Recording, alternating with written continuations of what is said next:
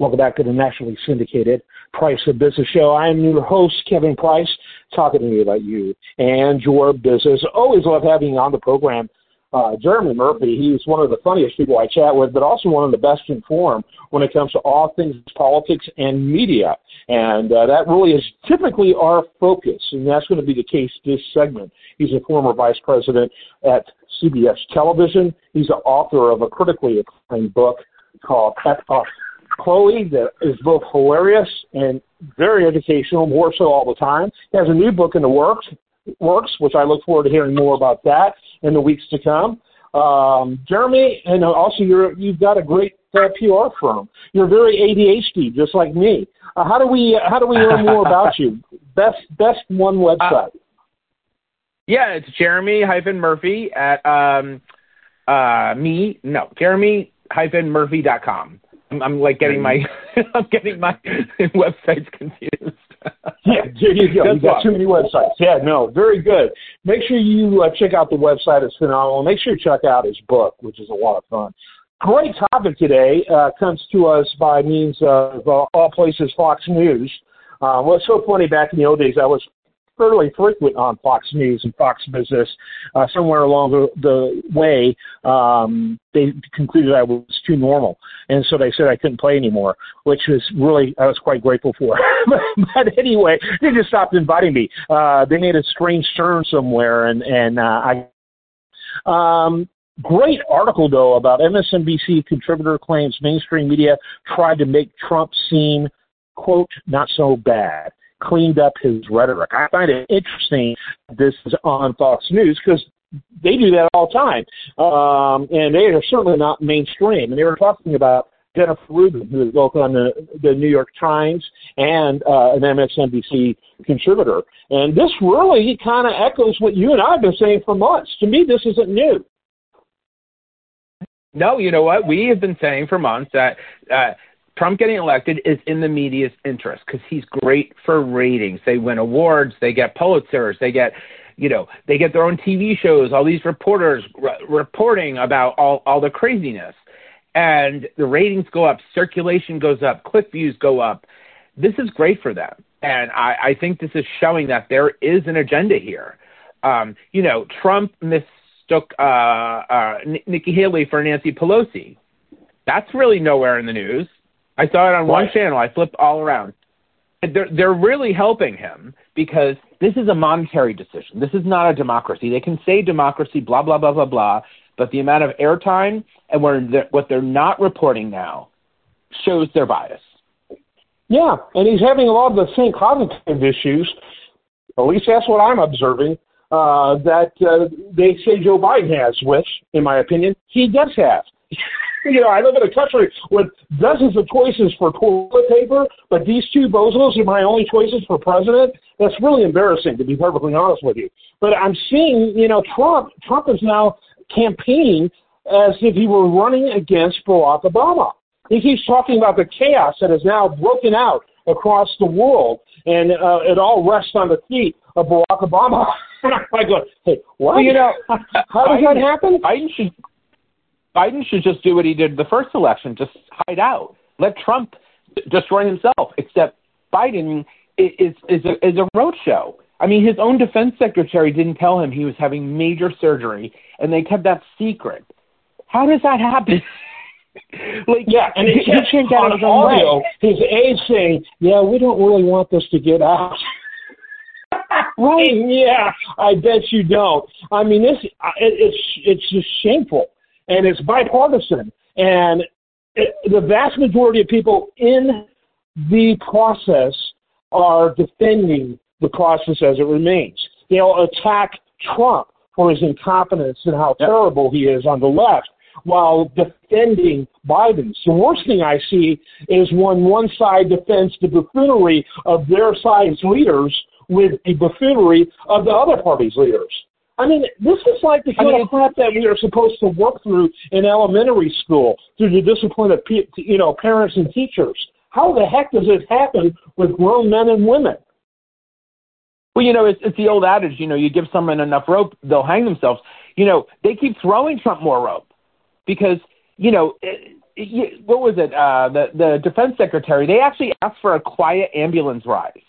Uh, ride, so no, no one was disturbed. A quiet ambulance ride. Seriously, yeah. these people can't yeah. get out of their own way, and they're they're they're taking the the negative attention away from Trump. Just let Trump be Trump, and you'll win. Yeah. That's all you have to do. Yeah. Yeah, and and frankly, you know, like that, you know, what's the saying? Uh, a broken clock is right twice a day. Uh, the reality is, you know, the, reality is, is Trump does stuff that a lot of people like. There's no question about it. I personally loathe him. I think he's dangerous, particularly when I think about e pluribus unum, our motto, uh, among many one. Uh, he's the great divider, like no one I've seen. Um, but he does good things to a lot of people. And the media simply reported it as is.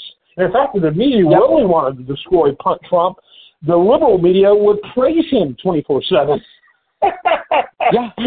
Wait a minute. Look, there's something wrong. Trump has gone, has you know, uh, gone to the enemy. Uh, that's how these people think because they don't think for themselves. There's no serious vetting going on. It's disastrous. Well, it's so funny because the, the working class people are all for Trump now.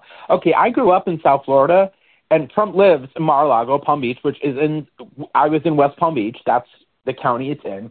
Every contractor, uh, carpenter, an electrician, um, you know, the guy who uh, paints your walls, they will tell you Trump has stiffed them on their bills. He doesn't pay his bills. Okay, this is the working class. These are the people who are voting for him, and they have no idea who they're voting for. I mean, this man has never been to Iowa until he had to run there. Okay, yes, give me a break. Yeah, and you know, I, I always think about the Nevada primary 2016 and how he did so well in so many demographics. And the last one he said, and the uneducated. We did really well with the uneducated. I love the uneducated. you know, I'm like going, wow, what a metaphor for you, your candidacy, and your oh, yeah. really overt mockery of the people that are going to carry you over the finish line. At least Hillary, she said, the, at least when Hillary said the deplorable, she meant the people who weren't going to vote for her. Correct. yeah. people who did. yeah, exactly. I'm telling you, it's the most bizarre thing I've seen. You know, but what do you, you know, it, it seems to me the way it works out, and I'm not sure if I completely agree with this, uh, um, you know, statement here by Rubin that uh, that they have normalized him uh, because, well, frankly, people don't watch stuff that's normal. right. But what they have done is they've maintained his viability as a candidate in spite of the fact that he should not be viable at all. They maintain that viability because they need him really for their ratings. Well, that's the thing about Trump is, and and and he uses this. He's really good television. Some of the stuff he says, he's so dangerous, but he's so funny. Like when he said Elizabeth Warren, remember when she stupidly tested her blood for, for evidence she was an Indian? And Trump said, I have more Indian blood in me and I have none. I mean, that's funny. Trump is a comedian. Right? He's good television Wait, and how does that mathematically work? but it's funny yeah. and that's why people like him because he he says things that no one would think of saying. He's so dangerous, but he's so entertaining, and that's when the ratings go up and people laugh because he's he's fighting back and he's hurling out insults. It's like you've never seen anything like this, and yeah, yeah. he's commanding yeah. all the airtime. I think he speaks to the scared person inside of a lot of the middle class and working class yep. who are scared 100%. of the of the liberal elitism. Let's face it, they are elite. Yep. You know, the ones who are really driving things like uh, defund the police. Those are very affluent people uh, very elite people in the Democratic Party and in the media who live in gated communities with private security. You don't see uh, exactly. blacks in uh, these cities like Baltimore saying, "Yeah, we need to defund the police." You know, you don't see that because right. they have to live in these neighborhoods.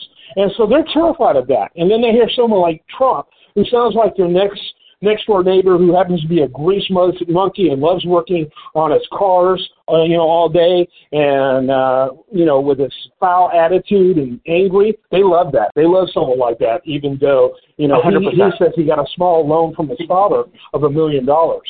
He lives in a completely different universe. It's all very bizarre. It's like no well, one really has their, or very few have their feet planted these days, Jeremy. Well, you know, if Trump, uh, someone, a mathematician, did, did the math, and if Trump had left what his father gave him in a, a, a interest-bearing checking account, he'd have more money than he has right now. That's mm-hmm. how, that's how bad of a businessman this man is. And thanks yeah. to Mark Burnett and The Apprentice, people think he's this very genius, this entrepreneur, this captain of industry. No, he's filed for bankruptcy more times than the law allows. Yeah. I don't yes, get it. He's he's a captain in the industry, kind of like uh, Captain Kangaroo was a captain. Yeah, the same. Ca- yeah, the same captain of the Titanic who didn't see an iceberg. yeah, exactly. Exactly. All right. In the end, though, do you think the media has normalized? How would you define that media relationship? I think you and I have generally said it's more complicated than that. The media needs him to be kind of crazy, and the liberal media oh, really needs to trash him in order to make sure he wins. Yeah, I, I do think the media has an interest um, in capturing the craziness, but not. I don't think they're going to really go after the cognitive issues unless it's really, really jarring. I think they're going to give him a pass because they need him. You know, when I was at mm-hmm. CBS, every two years, election years came, and if we owned a station in a battleground state, state uh, if we owned a station in a battleground state, you can print the money. Election years are so profitable for TV and radio and that's what they're counting on. I mean, this is in their spreadsheets that because of Trump, their revenues and ratings are going to go through the roof. They're actually forecasting this. So, yeah. you know, they yeah, in some ways it should be a bonanza for them, right? Because people are more divided in almost a 50-50 sort of yep. way now than any time in my memory. Uh, there's not going to be red and blue states in the next five years. And hey, it looks like everything's going to be purple. And that's going to be a bonanza for media. Oh yeah, I mean, the, like it's like every four years is Olympics and every two years were elections. This is when TV stations just print money, and Trump is good for all of it, and that's what's scary because he's like a drug to these stations. He's the crack cocaine of local news. He's the crack cocaine of national news. Yeah, he absolutely is. All right, we got to wrap it up. We're running out of time. Always love my time though with Jeremy Murphy, one of my favorites here on the Price of Business show.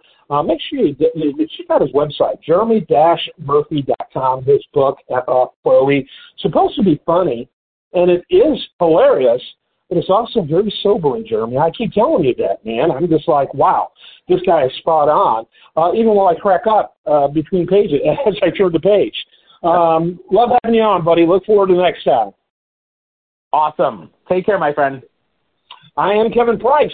This is the nationally syndicated Price of Business show. Stay tuned for more after this.